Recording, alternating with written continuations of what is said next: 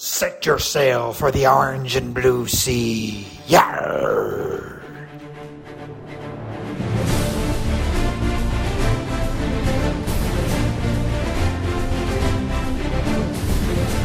Welcome to the Java Men Fighting Illini podcast, presented by the Big Banter Network.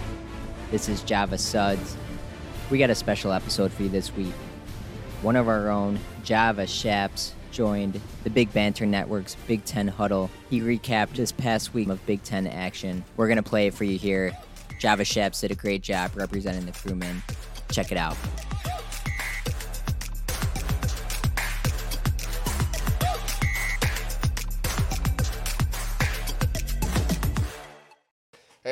Welcome into the Big Ten Huddle. I'm your host, JR, and I'm here to talk to you all about what's going on in Big Ten. Joined by Frank, joined by Shaps, two awesome guys from the Big Banter Network. We're going to recap some amazing games, some not so amazing games for the Big Ten this weekend, and we're also going to talk about how conference play is starting. Some of these teams playing their first conference game, some of these teams playing their second, and there are some teams this, this season is just not going the way they thought. Other teams where they thought they were having a great season and I'm talking about myself, my own Buckeyes, thinking, how did we get to this point? Don't worry, we'll talk about it. And if you're a Michigan fan or you know somebody who hates Ohio State, you'll you'll heal my tears. Don't worry. Uh, but first, I want to let these guys introduce themselves and tell you where you can find their podcast at. Frank, you want to go first? Yeah, uh, my name's Frank. Official title is the Director of Statistical Operations for the Boiler Express podcast. Um, you can find us on Twitter at uh, Boiler underscore Express, uh, on YouTube, Boiler Express Podcast. Uh, if you prefer audio, you can find us on Spotify, Apple Podcasts, um, pretty much anywhere you can listen to an audio podcast. You can find us there. JR, super excited to be here and talk some basketball with you guys. Love it. Yeah, I'm sure you got a lot to say about your team this weekend, and uh, happy about that. So, and the peons of the Big Ten can't even can't even win their games. Uh, Shaps, what uh, introduce yourself. Tell people where they can find you at. Yeah, absolutely, Jr. Uh, my name's Shaps, and uh, sometimes referred to as the Spy. Uh, you can find me on the Java Man podcast to uh, cover Fighting Illini basketball. Uh, we've got a rotation of of hosts that that come on, all of us good friends from uh, from our Champaign days, and great to be a part of the Big Banter Network now. Awesome, yeah, love love to have it, and uh, love to have you here, Shaps. Appreciate it, man.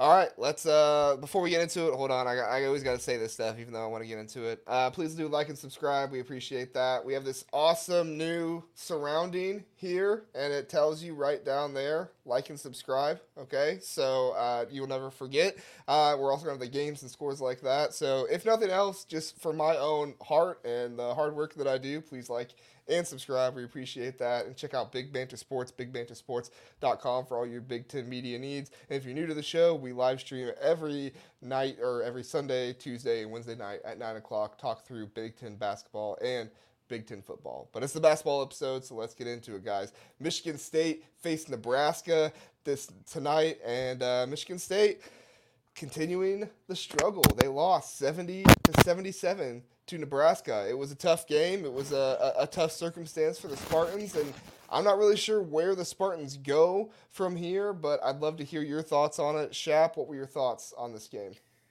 Yeah, just got finished uh, watching this game. It really came down to the wire. I mean, going into it, I thought this might be a little bit of a trap game for Michigan State, coming off the uh, Wisconsin game, and then they've got Baylor, I think, in a few days. Um, so I did worry about them going into you know sleepy Lincoln on a Sunday night, and so. But I was kind of hoping that the blowout, getting blown out by Wisconsin, you know, a, a few days earlier, would kind of force them to wake up a little bit and not just kind of sleepwalk through this and actually show up for it. Um, and they did. They battled pretty well, but with Michigan State, it, it always just seems to come down to those end of game situations where everyone knows the ball's going to Walker. And he just doesn't have any help it seems like right? Like they'll you know just at the end of this game nebraska was double teaming him because they know he's going to try to take those last shots and then he's going to find an open teammate. Malik Hall was wide open for a three and hit nothing but the backboard. You know, so it's like just no one else is is going to step up for them. And credit to Nebraska because they got contributions from everyone, especially towards the end of that game. They were they were dominant. They were moving the ball well, and they were making their free throws, which really just put the game away for Michigan State. So just a really really disastrous start for their season.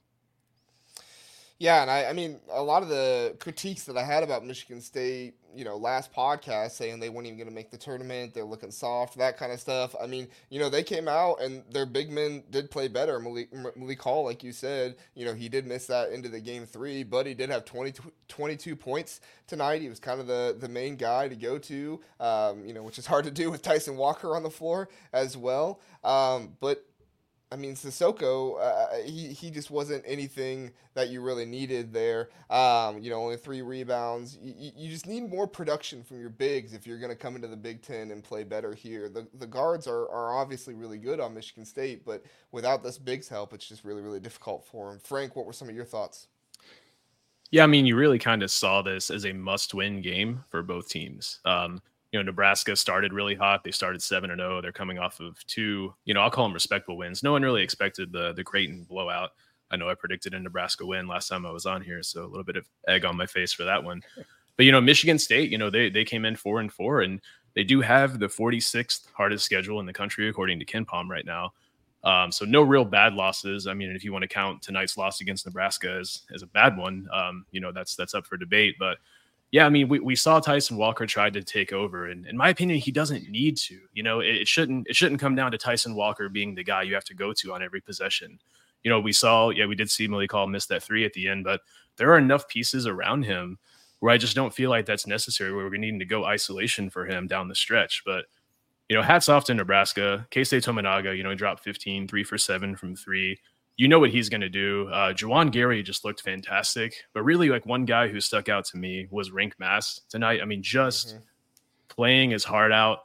I think he would have 12 rebounds in the game. I want to say was really just commanding the floor on defense. He was navigating screens. He was he was pre switching. He was point switching. He was just commanding the floor and playing harder than anyone else. And he hit I don't want to call it the dagger, but he hit the the the shot to put him up four with about 40 seconds to go um, in, in the post. It was kind of an awkward. He got the ball knocked out of his hand and kind of pivoted a little bit and you know went up to go go up with the shot. But he had that um, unbelievable block too on yes. the dunk attempt. I can't remember who that was, but that was an unbelievable block. I'm like, who is this guy?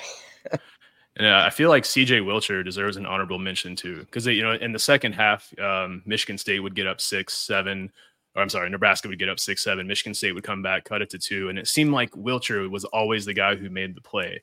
Now, looking at the you know the box score, he only had ten points, but they were just every point he had was so timely. You know, you know, Michigan State would cut a two or three, and then bang, like he'd hit a three, he'd make a play. I mean, he he was he, he was electric tonight, and he did the things that aren't going to show up in the box score. But I mean, this is what you want in conference play, right? You want these exciting games that go down to the wire that are just absolute slugfest. And you know, it's interesting that like neither team could really find a rhythm offensively starting out. It definitely felt like you know, Nebraska was giving Michigan State a hard time. Every time the guy was coming off the screen, there was someone right there. Um, they just weren't really getting any good looks, and you know, then it turned into kind of a free for all offensively. But just a just a fantastic game, one of the more entertaining games I've seen uh, in conference play this season. Uh, the second, probably the second after uh, Purdue and Northwestern, which didn't end well, as we all know for me, but it was still an entertaining game for sure. We, we, we won't bring that up for you again, Frank. We'll let you bring that up one time, and uh, we'll move on from there. So, uh, no, I, I, I think you're exactly right. I do. I, I do struggle with this Michigan State team because, like I said at the beginning, you know, last episode, I don't think they're going to make the tournament this year. I know that's kind of a hot take, and I know people are going to say you're crazy. Tom Izzo's going to get this team rolling. I get all that. But even when Michigan State started flat before and they didn't win their games, they always came out and looked like rejuvenated against some of their bigger opponents later on. You didn't see a sleeper game like this against Nebraska. Now, I'm not trying to degrade Nebraska and make them seem like they're a bad team or a bad program. They're obviously, you know, they're 8 and 2. They have that blowout loss to Creighton, but I mean, it's been a good year for Nebraska so far. But still, like just by name recognition, you think Michigan State would come in there and say, "We need some respect. We need to go in here, play the hard nosed game, and win it." And when it came down to it, at the end of the game, they just they they couldn't win it. And I, I just I don't see the same Tom Izzo teams that I normally have. Shaps, am I crazy? No, not at all. And Michigan State came in beating Nebraska 11 straight times. Um, so I thought this would be kind of like a get right game for them a little bit, um, especially like I said, coming off of that Wisconsin blowout. But I said in in our preseason Java Men pod that I was very worried for Michigan State because they fit the profile of the North Carolina team from last year where they were kind of just average, you know, and and managed to get into the tournament. Michigan State was a 7 seed, North Carolina was an 8 seed, I think, right? And then they went on that run. Michigan State kind of a similar thing where they were just in the middle of the pack of the Big 10 and then they they closed the season well, you know, they played well in March. Everyone sees that. Then everyone sees, "Oh, all those guys are coming back." Well, we got to put them as a top 5 team then in the preseason poll and I was not buying that at all because I, the North Carolina case, I'm like, this is the exact same team that we saw struggle for a lot of the year, just be a middle, kind of a middle of the road team. And that's really what's, uh, you know, has been the case so far this season. So I don't know. Are you, if you're a Spartan fan, are you hitting the panic button at this point, starting 0 2 in the Big Ten? I mean, what do you think, Frank? If you're a Spartan fan, are you hitting the panic button? Well, Shaps, I think you hit the nail on the head in that I too was very confused when they were so highly regarded, you know, in the offseason because yes, they were returning everybody, but this was a sub 20 win team regular season last year. Mm-hmm. Um, but you know, they have played a really tough schedule and it doesn't get any easier. They have Baylor next and they have um, Oakland, who's uh, as I said last time, is good for one upset. We've already seen them do it once. Um, you know, they're a good. They gave us a fight. they're always good for a couple upsets every year. It just seems like they're they're always in the mix. Um, so I I, uh, I don't think it's time to hit the panic button. However, you know, you, you lose another one to Baylor. Now we're talking panic button time. I mean, ultimately, you know, the the old school rule of you need 20 wins that doesn't necessarily apply anymore. But you know, you're you're, you're you need to go into conference play with you know a three four game cushion if your goal is a postseason. And like I said, they have played a really tough schedule. Um, but you know they they've been on the losing end in a lot of their tough games. Uh, and then you know starting the the season kind of you know, again like they did against James Mad- James Madison's not not ideal either. But they're one game away, Jr. In my opinion, from hitting the panic button. I agree. I, I I mean, I'm already hitting the panic button if I am a Spartan fan, but one more game that would just have me slamming it, just going all out and just punching my fist. Uh, I don't want to actually punch my fist on the table because it wouldn't sound great with my microphone, but uh, but I agree. So, all right, well, Frank, let's go ahead and move on to your guys. Purdue wins 92 to 86 over Alabama. Zach Edey was a one man wrecking crew. He just said, You get thrown out of the game. You get thrown out of the game. It doesn't matter who you're going to put on me. I'm going to make you foul me. I'm going to hit all my free throws, and you can't do anything about it. Welcome to Big Ten country, Alabama. This is what Big Ten teams have been dealing with for all this time. Uh, not to take anything away from Purdue, Frank. Obviously, Purdue's a great team, but this is what we've been dealing with. Uh, Frank, what are your thoughts? Toronto is Big Ten country now. well, I mean, it is Zach Edey's hometown, so it was it was for that game, maybe. They bred him for Big Ten country. I uh, I did see pictures of the crowd, and it did look pretty one sided. Um, yeah, I don't think many Alabama fans made it out there. And Nate Oats even said in the press conference that it was it was basically a, a road a true road game for him, yeah. uh, which to me kind of sounded like a little bit of a cop out, you know, a little bit of an excuse, uh, which right. you don't expect from Nate Oats. But yeah, I mean the the big story in that game was just you know who saw Alabama with a seventy two percent three point attempt rate. Like seventy two percent of their shots were three pointers in that game. I think it was like 46 threes they took. They hit what thirteen or fourteen going into halftime. But th- this morning, I pulled data from every game played so far this season, which at the time was 3,362. That was the highest three point attempt rate yet this season out of 3,300 games. Wow. So, um, you know, that's just an insane, insane clip. And they were, and they were hitting them, you know, they, they were hitting a lot of them and guys who, who don't make, you know, many threes or haven't shot many threes. Um, the gentleman's name, Grant Nelson, right? Purdue did a really good job of not panicking when he started two for two. He's, you know, traditionally not a shooter you know, he finished the game two for seven, but you know, really hats off to Mark Sears. It just seemed like he didn't miss. And when I look at the box score and see he went eight for 16 from three, I mean, I would have thought he went 14 for 16 in that game. It just, he, he wasn't missing, but really, I mean, the, you said Zach Edey was kind of the storyline. I I would challenge that and, and maybe maybe put Braden Smith in there. Oh, because sure. his his Yeah. pick and roll readability in that game was was at a level I haven't seen before. I mean, he attacked all sorts of different coverages. He he passed out of hedges. He he drove to the basket when they played weak coverage on him. He he did a really good job of kind of uh, calling for rescreens and they're playing drop coverage and finding his own shot. And he just played within the game without. There's a little bit of a stretch in the second half where he was kind of looking to force him up there, but really just a tremendous performance from him. I mean, he he he blew my mind in that game. Honestly, I went back and rewatched it. It was just elite in terms of his his reading ability. But a game of runs, you know, uh, Bama got up early 8-0. Purdue went out to 14 to four run after that.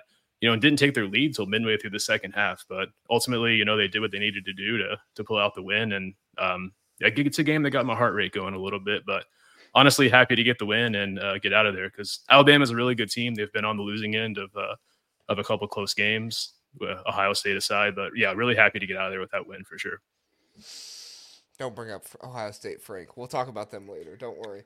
Um, yeah, no, I, I I agree, and that was going to be the second thing I brought up after you were done. Is is you know don't sleep on Braden Smith. Now, Mister Go Right all the time, but he goes right because it's right for him, and he you know he makes it happen. So you can't really complain that much when he's able to do that. And him and Edey, they're just they're so unstoppable together when they're when they're gelling and they're working. Uh, some teams like Northwestern ha- have done some things. I know I said I wouldn't bring back up, Frank. I'm sorry, but uh, they they've done some things here and there to really mess with him. But I mean, game in and game out, Braden Smith has been solid all season long. He's made that that jump that you've wanted him to make to really excel not only his game but the game of this entire team. Uh, Shaps, what were some of your thoughts on this game? Yeah, we know Edey is gonna get his 25 to 35 points. There's not a whole lot you can do to stop him. And but what makes them so dangerous is when either Braden Smith or Fletcher Loyer also go off in the game. And then they're they're pretty much unstoppable when they have two guys like that. And that's I mean, that's kind of the story for most teams too. Like you can have one guy go off, in this case, Mark Sears did for Alabama, but you really do need two guys in in these high level games to be able to win. Um, yeah, I mean, Edey 11 of 11 at the at the free throw line too. I thought was incredible. He played 37 minutes. I don't know how you play 37 minutes when you're that big. That seems impossible to me. Uh, but I, I mean, that's a credit to him.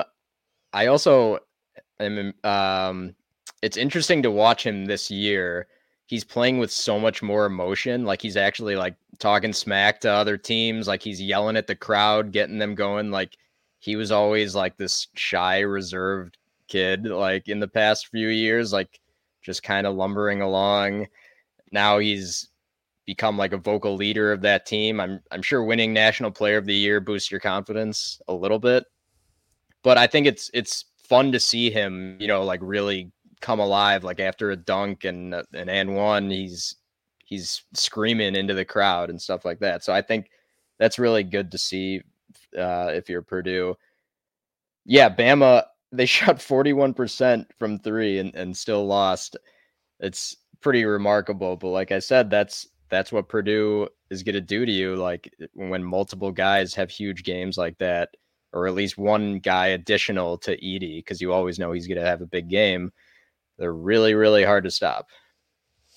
Yeah, and I, I you know, last season I kind of watched hating Purdue every single week, and this season I just decided give up, just watch and enjoy a really really good basketball team. Because Yeah. last, I mean, last season I, I I kid you not, I watched every game and I just like I, I, I was just upset every single game. I was like, stop him, stop this game, um, be, because they were just so so unstoppable in so many games. Uh, but I just I kind of just like made this mental I don't know, a decision in my mind that like I'm just gonna watch Purdue this year and just enjoy good basketball, a dominating physical player that cannot be stopped, and evolution of players. I mean, that's that's kind of that's what I've enjoyed from seeing Purdue all year long. I've also enjoyed the stuff you mentioned about Edey and his his emotion and kind of coming more into himself, like you said there, Shaps.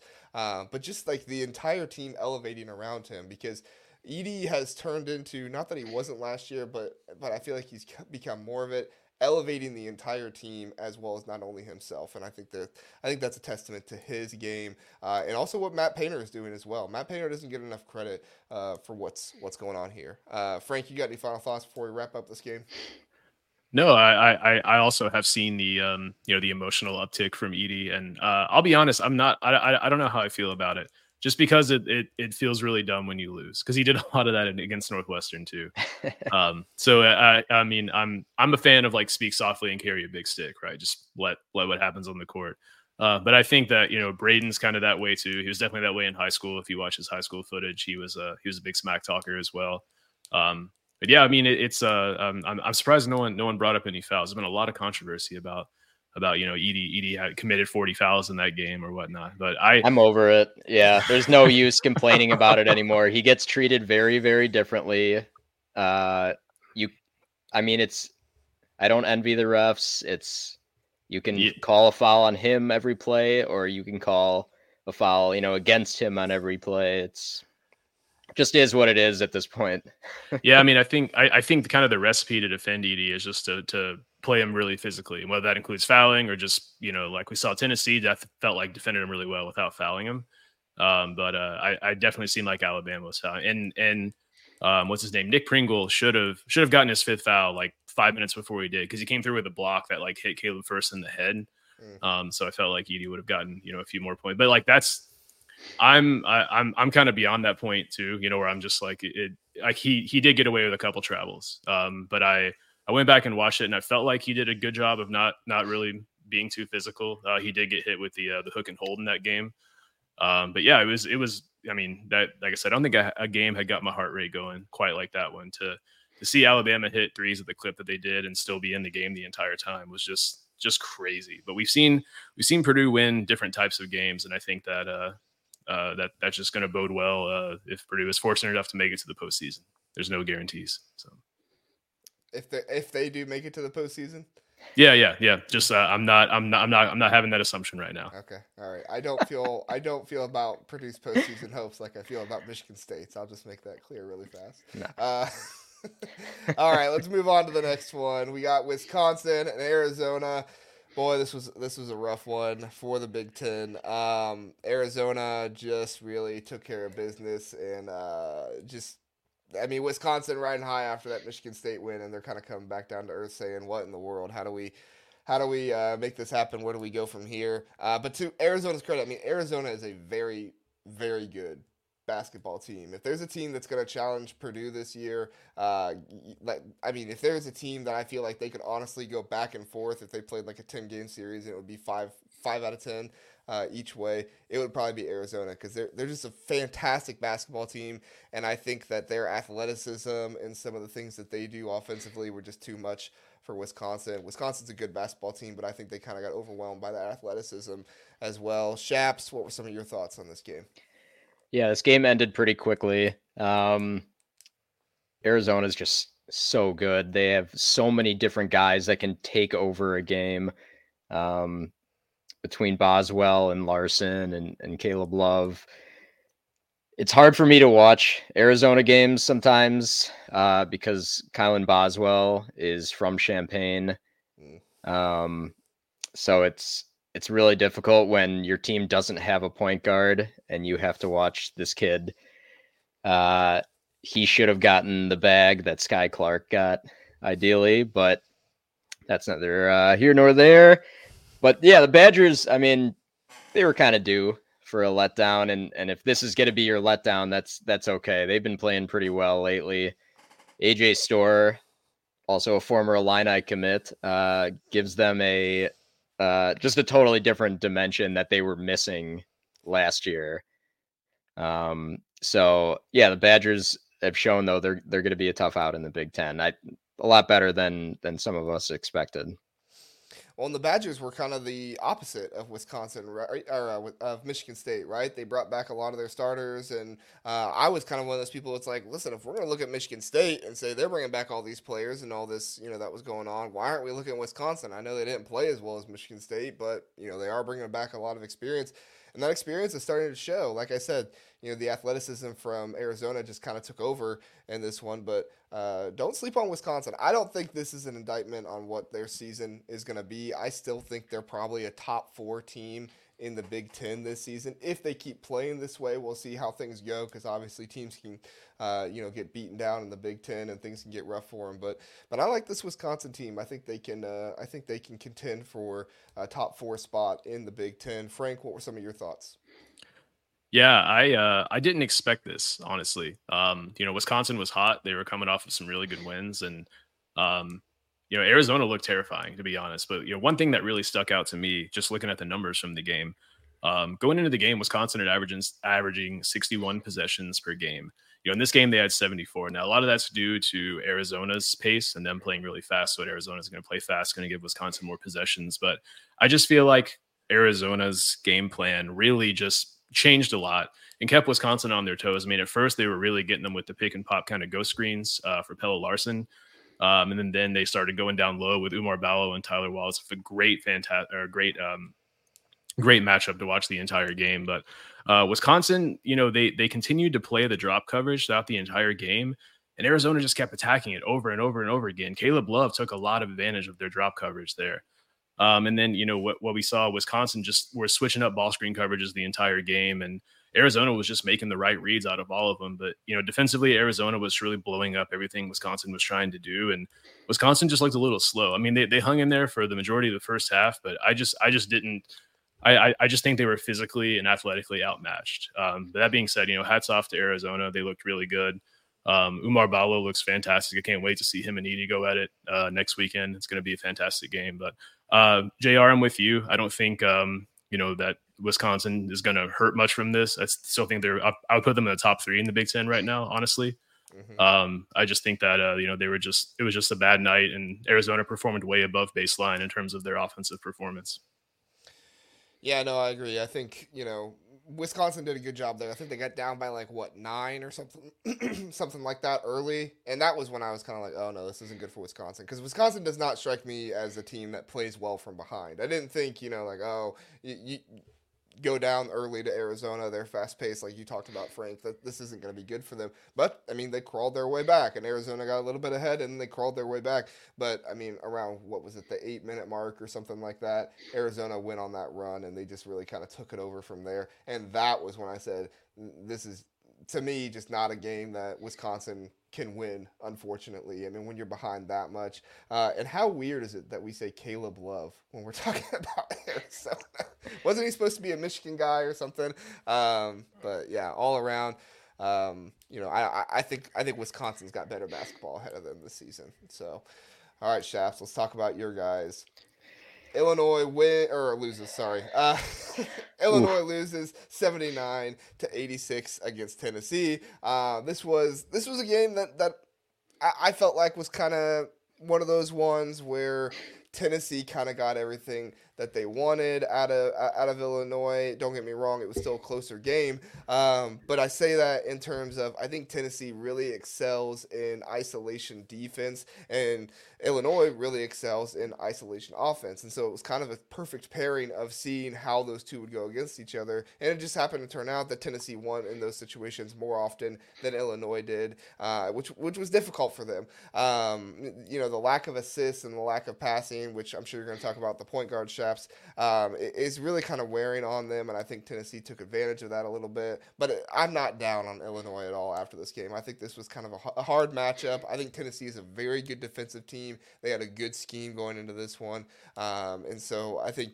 you know, after some of Illinois' wins lately, I still th- I think you still got to remember those even with this loss here. Shaps, what were some of your thoughts? Yeah, um, two really good defensive teams. Both were top ten in KenPom going into the game. And uh, so this went the way I wasn't expecting. It was a really high scoring affair, back and forth. The first half, especially, was really high level shot making, really fun game to watch. Tennessee's 19 and 2 at home since 2021. So we knew this was going to be very difficult uh, you know, coming off of a, a, big road trip that we've been on. We went to Rutgers and then we just stayed out east uh, to play in the uh, Jimmy V uh, Classic uh, and got that good win uh, against FAU. So didn't have like the highest of hopes going into this game, but was hoping for a good showing, and I thought we got that. Um, I was really happy actually at halftime. We had the lead, even though Shannon was really struggling. It was clear that Tennessee was not going to let Terrence Shannon beat them. Every time he was driving, there was three, sometimes four guys collapsing in the lane on him. But uh, you know, other guys were really stepping up, especially uh, Quincy Guerrier, transfer from Oregon. Um, he's really struggled offensively for most part of the season. He was kind of coming he was coming off a hand injury, so his shot wasn't really looking good. Um, he also had a baby like a few weeks ago, so uh, seemed to be really struggling right around the time that baby arrived. Uh, as Probably my fellow dads, yeah, my fellow dads can can attest to. Uh, sometimes you're not sleeping so well. It's probably tough to get up for uh, some of these games but he had the best game of his season with 22 points, five rebounds. Um, so we felt good going into the second half. We had a lot of the momentum. The crowd was very quiet, and then they decided to call a hook and hold on Ty Rodgers on a free throw. The interesting part of this one was they didn't initially call a hook and hold. They only called you know, a, a, common foul, which was a terrible call to begin with because you could see the replay. He gets pushed in the back uh, by Dalton Knecht, which would have been his third foul. But then they go and review it and they call a flagrant for a hook and hold. And it was just a, a horrible, horrible call. He didn't prevent, you know, the the Tennessee guy from go for going for the rebound at all. So it, it didn't really make sense at all so then after that, Tennessee, you know, gets basically four points out of that call. They go on something like a 10-0 run. It was at one point it was 16 to 5 Vols run after that flagrant. That got the crowd really into it too. And they continued to just call ridiculous fouls against Illinois and just it was very, very lopsided in the second half. And that was the only thing that got the crowd really going, too. The crowd was basically taken out of the game until the referees started going on their side and the crowd started getting into it. That's when Dalton Knecht just went off. He's such a good player. He can beat you in a variety of ways. The combination of him and Vescovi are really, really dangerous. Um, and then you got their little point guard who just gets in the lane and, and can really hurt you. But like I said, it, it yeah, the calls went against us, but really it was we got too reliant on the three point shot in the second half. Um, Terrence Shannon and Marcus Domask really struggled. They weren't going to let them beat us. And then we just started launching threes, which is kind of like regression for us. Um, we've been much better about that in recent games. And, uh, and, and this is kind of going back to like how we looked early in the season when it was just too dependent on the three point shooting. Um, we were nine of 36 from deep, just 25%. And it was clear that Shannon was getting really frustrated too. He was only one of six from deep. And the thing about Shannon so far this year is obviously teams are collapsing on him. You don't want to let him get to the rim, but he's shooting 45% from three this year, which is a massive improvement from last year. So it seems like there's just no way to stop this guy because if if he's not getting to the rim, he's he's he's knocking down threes. But obviously, if he struggles from three, then it's not going to be good. He still ended up with what 22 points, I think, but a lot of that came late in the game. He's always going to get to the free throw line, but um, but yeah, it was it was really just a matter of the rest of the team struggling and and just not getting any flow in the offense at all. Um, I was proud that we did end up covering uh, the spread at the end. If you got uh, if you got like seven or seven and a half, um, well done for you. But uh, yeah, I, I wasn't too down after this game. Uh, I was pissed about the uh, the zebras, but um, but I was still happy that we went two and one on this little road trip, and uh, and and we can still you know close out this calendar year pretty well. I think we've got a a game against Colgate coming up next, and then and then we take on Mizzou in the annual bragging rights game in St. Louis which there will be a, a number of Java men in attendance for that one. Um, it's always a fun atmosphere. And Missouri kind of stinks this year, so hopefully we we get a win over them. But uh, yeah, it was it was a good it was still a good entertaining game, um, and uh, and not too down about the loss. Yeah, no, for sure. I noticed the frustration as well. That was another thing I was going to bring up. That you know, there for a little bit, you know, it just seemed like everything Illinois was trying to do offensively just wasn't flowing the way they wanted it to. Um, and and that happens sometimes, but it was like you know, a- a- Tennessee would come down and get a quick shot or get a quick make or something like that, and you just kind of saw the dejection on the Illinois players. So hopefully, you know, they'll, you know, and I think Brad Underwood is a good enough coach. He'll kind of get get with that and be like, guys, that happens sometimes. We can we can make it from there. Um, and I think they will. I think this is a good learning experience for Illinois. And I, like I said, I, I I'm not thinking low of Illinois after this one. A lot of it because of the zebras as well, like you pointed out there, Shaps. Uh, quick note, sorry guys, the bottom there, uh, Guerrier, um, I can never pronounce his name right. He did have 22. he did have 22 points, not 35. Sorry about that. That was a uh, That'd be pretty miss- good. Yeah, miss on my part. That looks a lot better. Uh, what, what's that? Like almost half the score of the team there. Uh, but yeah, my bad, guys. Sorry on that one. Frank, what were your thoughts on this game? Yeah, I, I did think uh, Gary had a really good game um, to start off. I also was really impressed uh, with with what Luke Goody did. I mean, I know he didn't play a ton, but um, I felt like he contributed some some meaningful minutes. And Jr., I'm glad you brought it up that you know stylistically this is going to be a really interesting game. Um, you know, so Illinois is 36% assist percentage in the second percentile uh, in Division One right now. So they, you know, they they I think 40% of their shots are from either isolation or spot up too. So they're you know they're they're not passing the ball a ton, but I mean, I, I really felt like, guard. yeah, yeah, that's that that that hurts unfortunately, but you know, I I I felt like in the first half, um, you know, Illinois was making really tough shots, and Tennessee was missing really good shots, and I I was concerned, um, I, I I always root for Big Ten and, and non-con, but I, I was concerned because I was concerned that they would kind of regress to their mean. Um, but just you know, a couple possessions in the first half, we saw just Illinois put three, you know, three guys on the perimeter, run a spread ball screen. Shannon takes a contested three. There was one possession where Hawkins uh, had the ball, passes it into the post, passes it right, right, right back out, takes a contested three, and it goes in.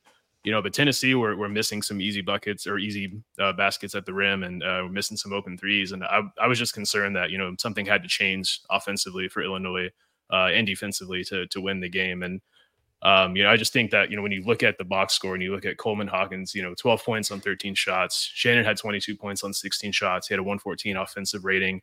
Ultimately, it's trying to figure out how those two guys kind of coexist. And I think that's where winning's going to come for this Illinois team.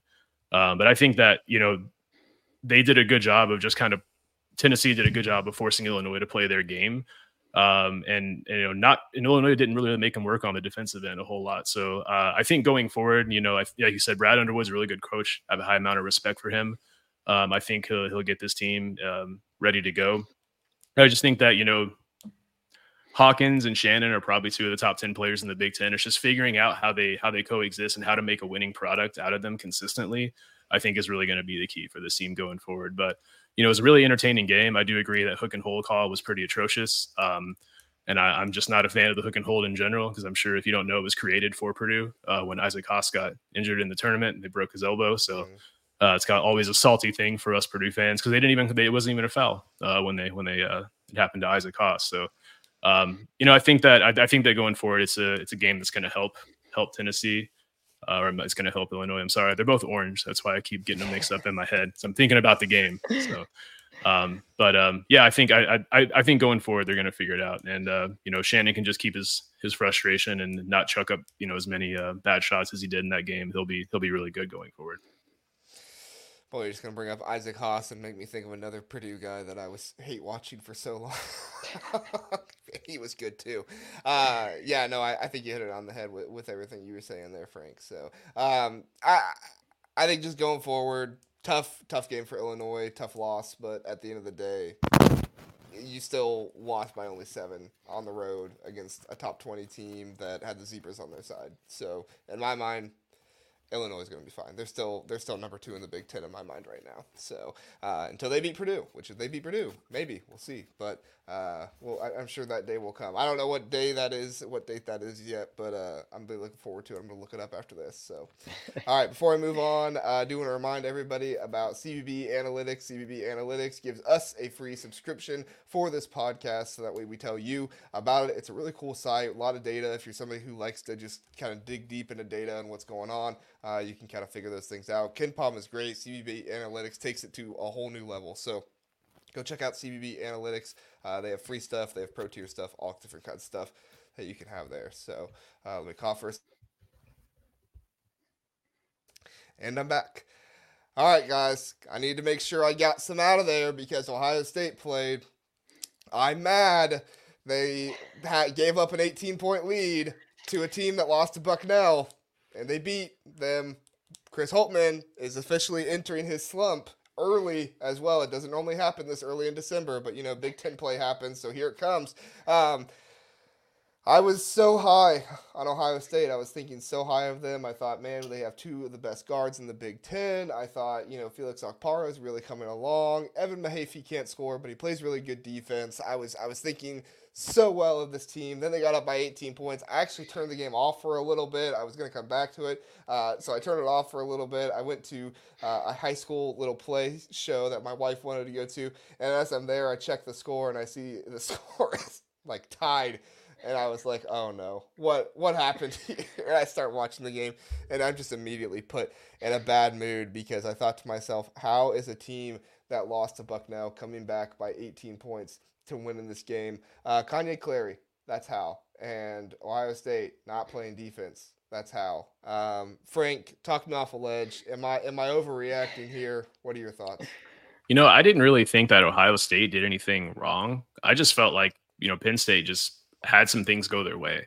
Um, kind of the one thing I saw from Ohio State was I feel like maybe they overlooked, maybe, and I'm just saying maybe because I don't know, maybe they overlooked Leo O'Boyle. Mm-hmm. Um, they just lost him a couple times in transition early in the game. Um, there was one possession where I, I, I think it was um, it was Gayle where they they got Leo O'Boyle the ball in transition and Gayle just kind of like swiped at him a couple times and stepped away and he was like all right and just threw it up and it went in and mm-hmm. um, you know outside of that you know it took a guy D'Marco Dunn having a career game um, you know, to, to really put me because you you expect that from Kanye Clary. I don't think you expect necessarily that for those two guys, but you know, a Boyle hit the the shot to force overtime against Maryland. Um, I just thought that you know it was more of Penn State, you know, playing really out of their minds late in the game, and they scored 29 points in the last 10 minutes to Ohio State 16, more so than it was. You know, Ohio State had some good good shots there at the end.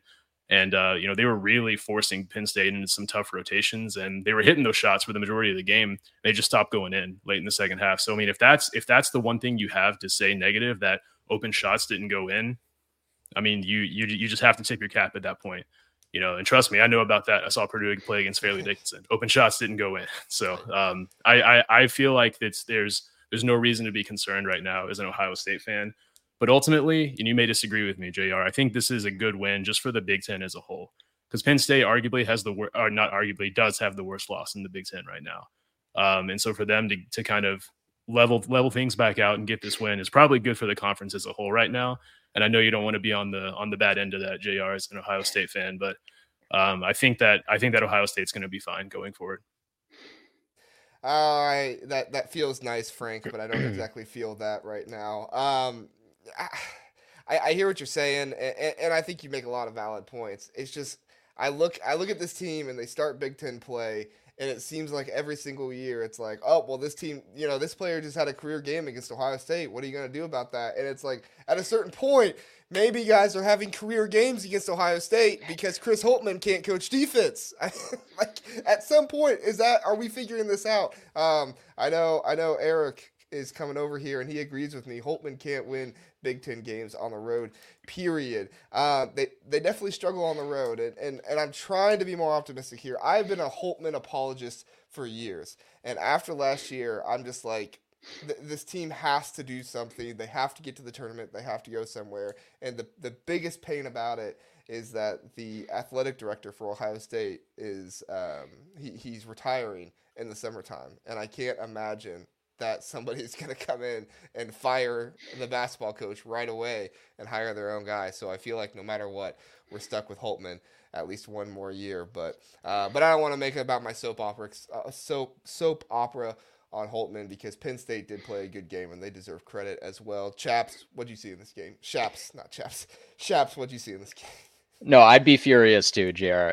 I, I don't care who you're playing. If you blow an 18 point lead, I'm I'm jumping, you know, like through a, a glass window with fury and and uh and as as a member of the firing squad for uh for on the Java Men pod, we we fall into two categories. We, we're you're either on the firing squad when things go bad, you, you're coming after Underwood and everybody, uh, or on the other side, uh, we refer to it as the human centipede, where you're always optimistic and whatever crap they feed you, you know, it's just coming right back out the other end, and so and so uh, that's that's how our uh, podcast is divided.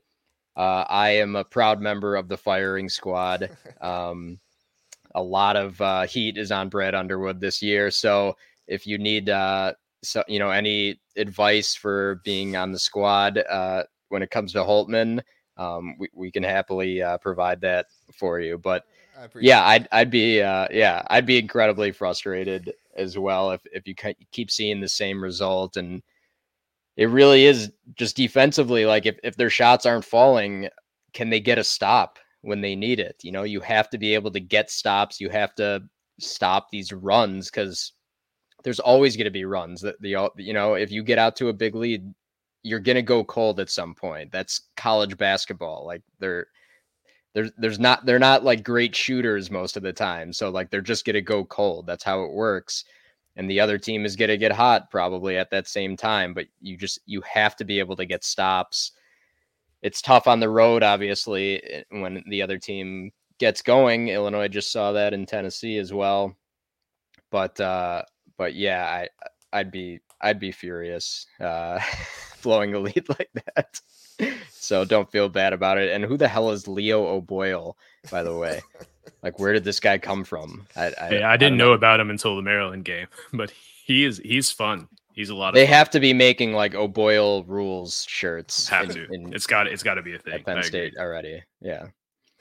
That is true. You have to consider the name when somebody uh, beats you really bad. So uh, if you've gotten beat by Leo O'Boyle, uh, th- things are not looking good for you, right? Yeah, it makes it so much worse to get beat by Leo O'Boyle. Oh man, uh, thanks for making me feel worse there, Shaps. Uh, no, Anytime. Yeah, more more fuel to the fire for the firing squad. I'm here. That's right. We're loaded. Um, no, I do want to give credit to, to Penn State, though. I don't want it to be all doom and gloom about Ohio State. Penn State did come back after that Maryland game, which, by the way, another error down there. Uh, one and one, not one and zero. Oh, so I'll get these figured out someday. Sorry, guys. First day with the graphics. Okay, give me a break.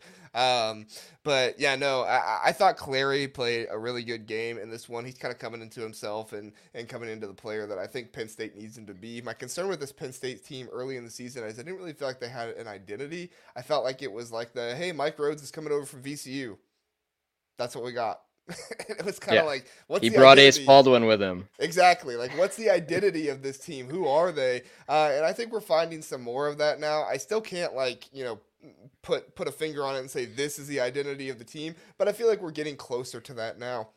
Um, and so I, th- I think this is a very encouraging sign for Penn State. And you're right, Frank. This the, the Big Ten needed a win like this for somebody who is lower on the totem pole to come up because I don't think Penn State is a 14 13 team. I think they're closer to a 10 or 11 team in the Big Ten uh, by the end of the year. But we'll, we'll see how it goes. And, uh, you know, who, who knows? I mean, Mike Rhoades he might just be one of those guys that he's getting his team into it later on in the season, and we'll go from there. I don't think they're going to be a tournament team, but they definitely can be one of the teams in the Big Ten to challenge some of these other teams. So, all right, uh, let's move on before I uh, say anything about Chris Holtmann that will get the page flagged or something like that.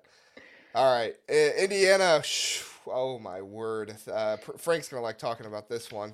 Uh, Indiana loses seventy six to 104 to Auburn. Um, just not not a great game by Indiana. I was actually watching this one with my in-laws who are rabid IU fans, and just the entire game was like, "Why is this happening? What are you doing, Mike Woodson? What's going on?" I don't think a single positive thing was said throughout the entire game, nor did they really deserve it.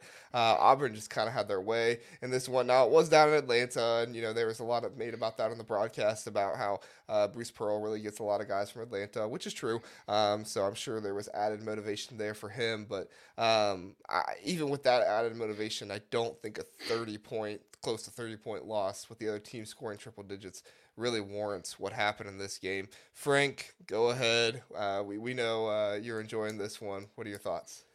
Uh, like I said, I try to I try to root for Big Ten uh, and non-con. I really do. We understand um, if you don't root for IU. but the uh, I mean, the the, the big storyline before the game was, you know, obviously Xavier Johnson wasn't playing. Yeah. Um, that being said, I'm not sure his presence would have would have stopped what we saw. Who knows though? Who knows? Um, but you know, I, I think you know uh, Indiana got out to the to the early lead. It was 26-20, 10 minutes into the first half. Um, you know, one thing we saw was uh, Mackenzie Mgbako hit hit a couple threes and was his stroke was looking good.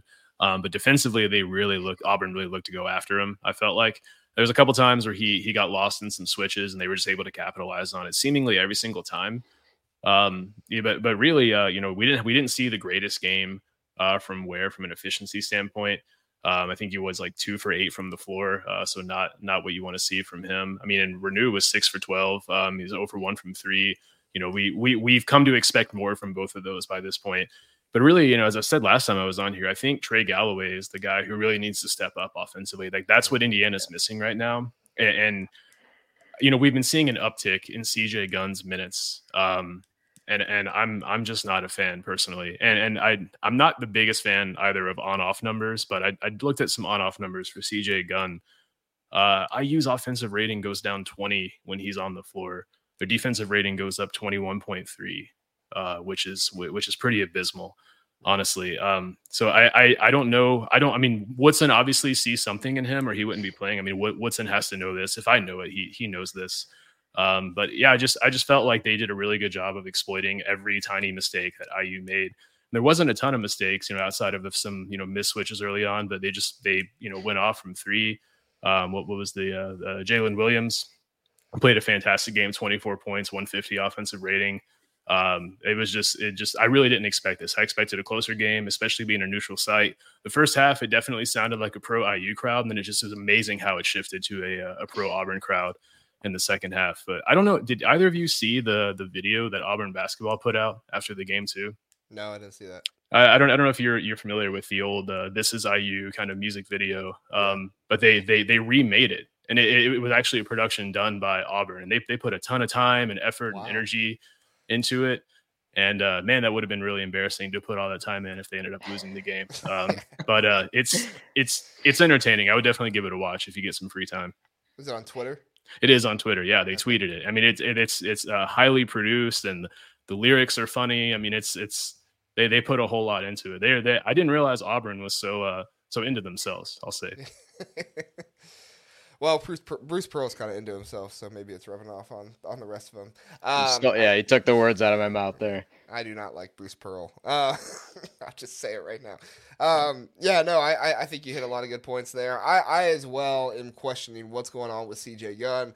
Uh, he just kind of strikes me as you know, I, I had this kid named Dallas who played soccer with me in college, and he was one of those kids that like every day in practice he was just unstoppable, unbeatable. I mean, he, he just he would he would play so well in practice and looked like one of the best players on the team. And then you put him in the game, and he was so tentative, and he he never really accomplished uh, what you felt like he could do based off what he did in practice. And I'm wondering if that's kind of what we're getting with CJ Gunn here. I mean, he's a freshman, so maybe some of that is coming out where he's comfortable playing hard in practice and being aggressive and doing those kind of things. But in the games, I, I just don't know if he looks super comfortable. So I'm wondering if we're seeing that here. And Mike Woodson kind of, you know, is, is, known for pushing his players where if they feel uncomfortable, he's just going to put them out there and say, get through it and make the play. And I felt like he was doing that with CJ Gunn a little bit in this game. And unfortunately, it just didn't work out for him. 18 minutes, only three points, three fouls, and only one rebound. Um, that's a hard game for CJ Gunn.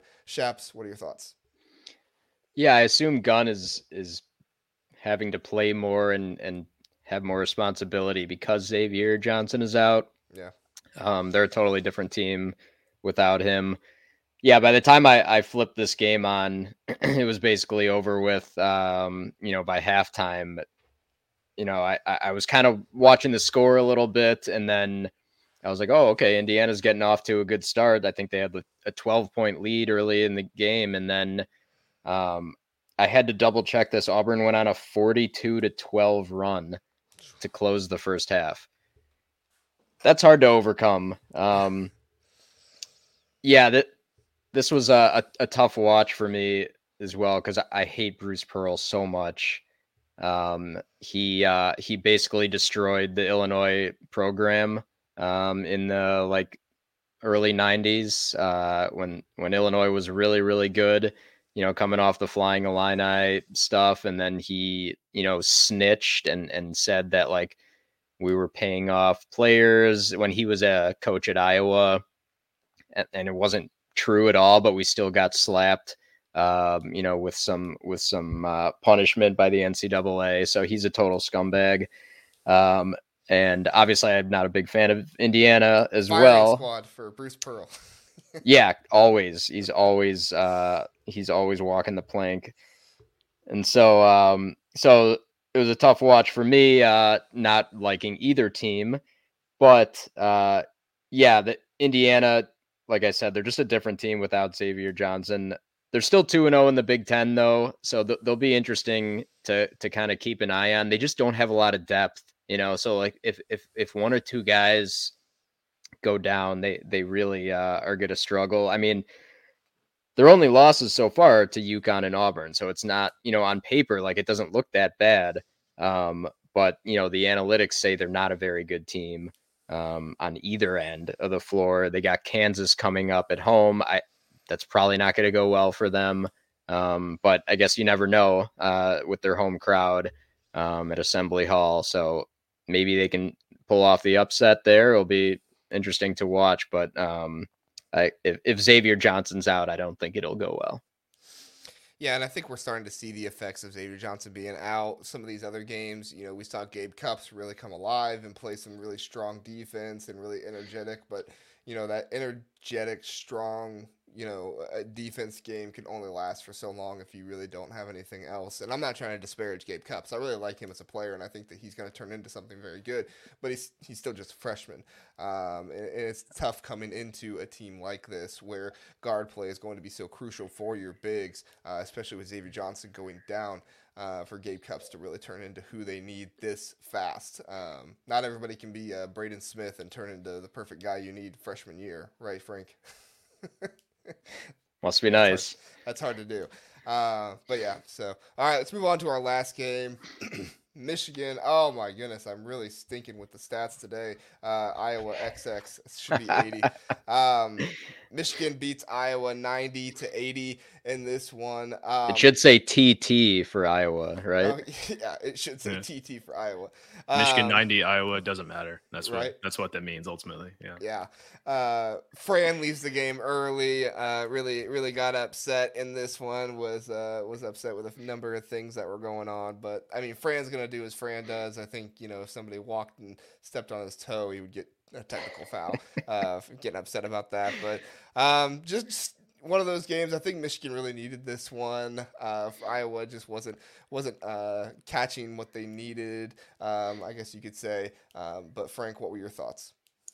Yeah, I mean, uh, we we talked about some other games kind of being a, a must win for both teams, and I feel like this one was that case, but to to the greatest degree of all these games we've talked about.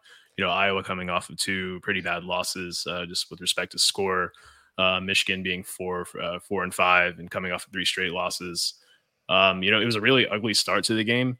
Uh, neither team really uh, was finding any scoring rhythm early on. Uh, Iowa started picking or opening some up some things with their um, empty side pick and rolls, and you know, as I said last time I was on here, I really feel like one of the big keys for Michigan was going to be uh, Tarris Reed, and I think he had a career career high in points tonight. Um, yeah, he had 19.7 for 10 from the floor um, five for seven at the line. And really, he he was able to do that a night when Dug McDaniel was was kind of um, not playing his best basketball. We'll say he's been he's been kind of in a little bit of a slump lately. Um, but really, just you know, Iowa couldn't find a ton uh, going offensively. I mean, Krikke did you know what, what he does, but it felt like nothing came easy for him. He was making a lot of really tough shots. So kudos to him for playing a really good game. But you know, Tony Perkins had 19, which was really nice to see as well. But you know, Sandfort 10 and then uh, McCaffrey with 10, and there was a huge drop off after that. No one else in double digits. Um, you know, seeing the the McCaffrey ejection is always fun. I don't know why I get entertainment out of that, but um, I, I felt he was justified in being angry. Those are back to back offensive fouls uh, that you know they got called against Iowa, and you know, uh, I feel like the he, his leash is much shorter than a lot of referees because he has that history. Um, but ultimately, now I mean Iowa sits at five and five, and and what does the future look like for them? They've dropped almost twenty five point or twenty five ranking spots in KenPom uh, in the month of December. Uh, you know that's that's uh, there. There's a whole lot, and you know they do have a couple easy games coming up, Florida A and UMBC, but you know then it's right back into conference play for them. Um, you know they were a top ten offense, and now they're ranked twentieth in KenPom. They really need to figure out things on the defensive end, in my opinion, though. But um, really big, really big win for Michigan. Uh, uh, you know, a, a, team that's you know struggled with Juwan Howard sort of being the coach and sort of not being the coach. I'm still not sure how all that's working. Um, but you know, there was some a lot of confusion on the sideline. There was some stuff going around on Twitter about some coaches not really sure who's making calls and whatnot. But um, you know, big win for Michigan. Uh, but I, I am I'm slightly concerned for Iowa right now, uh, and I, I'm curious to see what they'll try to do to turn things around going forward. Yeah, I think for Michigan, if if you win a game where Dug McDaniel scores the least amount of points in your starting lineup, that's a good win for you because he has been so relied upon as the offensive, you know, number one in the on this team that if you can win this game without making that happen, uh, that's really good. And, and, having seven assists tonight, I mean, credit to McDaniel, he was able to to pivot and say, hey, I'm not hitting a lot of shots this game. I'm four for twelve. I'm gonna go out there. I'm gonna make my teammates better, get them what they need. Uh, so a lot of credit to to them. I think you saw what you wanted to see out of this Michigan team after uh, some stinker games lately that uh, Michigan fans I know weren't too happy to see. Shaps, what were some of your thoughts on this game? It was interesting because yeah, coming into the game, these are two eerily similar teams, especially when you look at KenPom, you know, top 25 offense and just abysmal defense.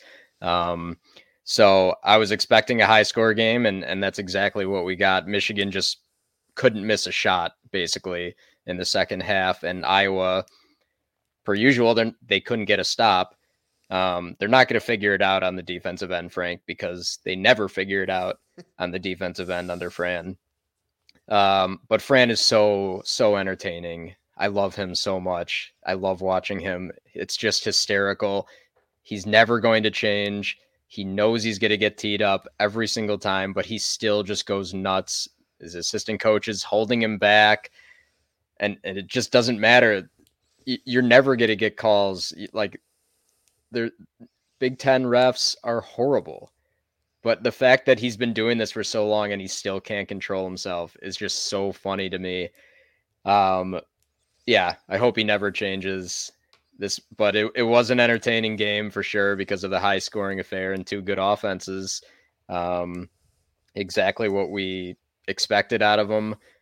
Uh, yeah, I I still haven't figured out these teams at all, like Michigan and, and Iowa. They I don't know. I don't know what they're gonna do when when it comes to you know January, February. It's gonna be kind of interesting to see. Um, but right now they look like two very similar teams that are still kind of trying to figure out the roles. Um, we know they can score a lot of points and and they're to get up and down the floor. They're going to hit shots, but uh, are they going to be able to get enough stops to to move into the upper half of the Big Ten? That that's what'll be uh, interesting to see. Um, my last note is that uh, I think we should outlaw college basketball games on NFL Sundays. you know, just like I want to be focused on the red zone. Uh, the Bears even got a win today, um, which I didn't really want them to get a win today, but you know, I'll, I'll take it against uh, Detroit. But yeah, uh, having to watch college basketball on NFL Sundays is not not really my favorite. Well, I saw C.J. Stroud get hurt in his game, so I knew it was going to be a bad NFL. Yeah, Ohio State fans. That's didn't that's expect sad. that game. Yeah. Sad for him. But uh, but we'll stay on basketball here. I I, I agree. Justin Fields looked good though. He, yeah, yeah, which you're, I know you're happy about. Um, no, I, I, I, agree with everything you said there, Shaps. It was, it, it, was just a high scoring offensive affair. Both of these teams need to figure out defense. Looks like Michigan was able to figure it out more in this game. Uh, but I, I just, I question if Fran just has no desire for defense, if he just doesn't have any coach that can coach it. I mean, we brought it up on the last podcast. Like, uh, there's just no polar opposite basketball and football team more than Iowa right now. and you can uh, say the same thing about both coaches. Like, is it just inept coaching on offense for uh, for Iowa's football team? Is is it inept coaching on defense for Iowa's basketball team? I don't know what it is. at a certain point like I can get the defensive like style of play, that's who we are type of thing. I can get that in football. I can't I can't get it in basketball. There is so much that comes from good defense in basketball. I just think you can't ignore it like that.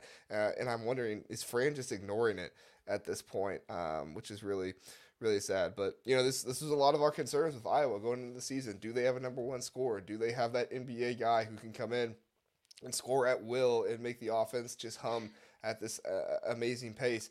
Um, and unfortunately, I don't I don't think they do. So I'm I'm really feeling bad about this Iowa team going into the rest of the season. Uh, if they have zero defense to lean on and they're still trying to figure out who that scorer is game in and game out that can that can put things together for them. Because Payton Sandfort, I don't think I don't think he is who they kind of hoped him to be. So. Yeah, I thought he was going to be kind of like the next in line uh, for those you know great Iowa players that we've seen recently. And Fran, to his credit, has has always had one dominant player. You know, from from Garza to uh, the Murray brothers, and just yeah, like you said, it doesn't seem like he has that necessarily this year. So they're probably going to really struggle because of that. I mean, I could see him being like a Jordan Bohannon at some point. Is Bohannon? Bohannon? I forget how to say his name. I, I, I disliked watching him so much. um, but uh, he was he was kind of like I feel like he could kind of be like what he was, but he doesn't have that download threat like a Garza or somebody to really make it uh, open for him and, and really show that offense uh, the way it needs to be there. So, all right, Frank, you got any final thoughts before we get out of here? Uh, no, no. Uh, thanks for having me on. It's a good, great time as always. All right, thanks, Frank. Uh, Shaps, you got any final thoughts? this was fun. Uh, I'm glad I was finally able to join. Um, yeah, I've been a, a, big fan of uh, of your work, Jr. So far, and uh, it's been really fun to to follow along and and be part of the Big Banter Network now. I appreciate it. The Java men are always welcome here on the Big Ten Huddle. So, as as is the Boiler Express, Frank. So. All right, we'll get out of here. Uh, don't forget to check out Big Banters, BigBanterSports.com for the Java Men, Boiler Express, and all our other podcasts, uh, football and basketball, all the things you need there. So thanks, everybody. Have a great night. See ya. Yeah, it's time to walk the plank.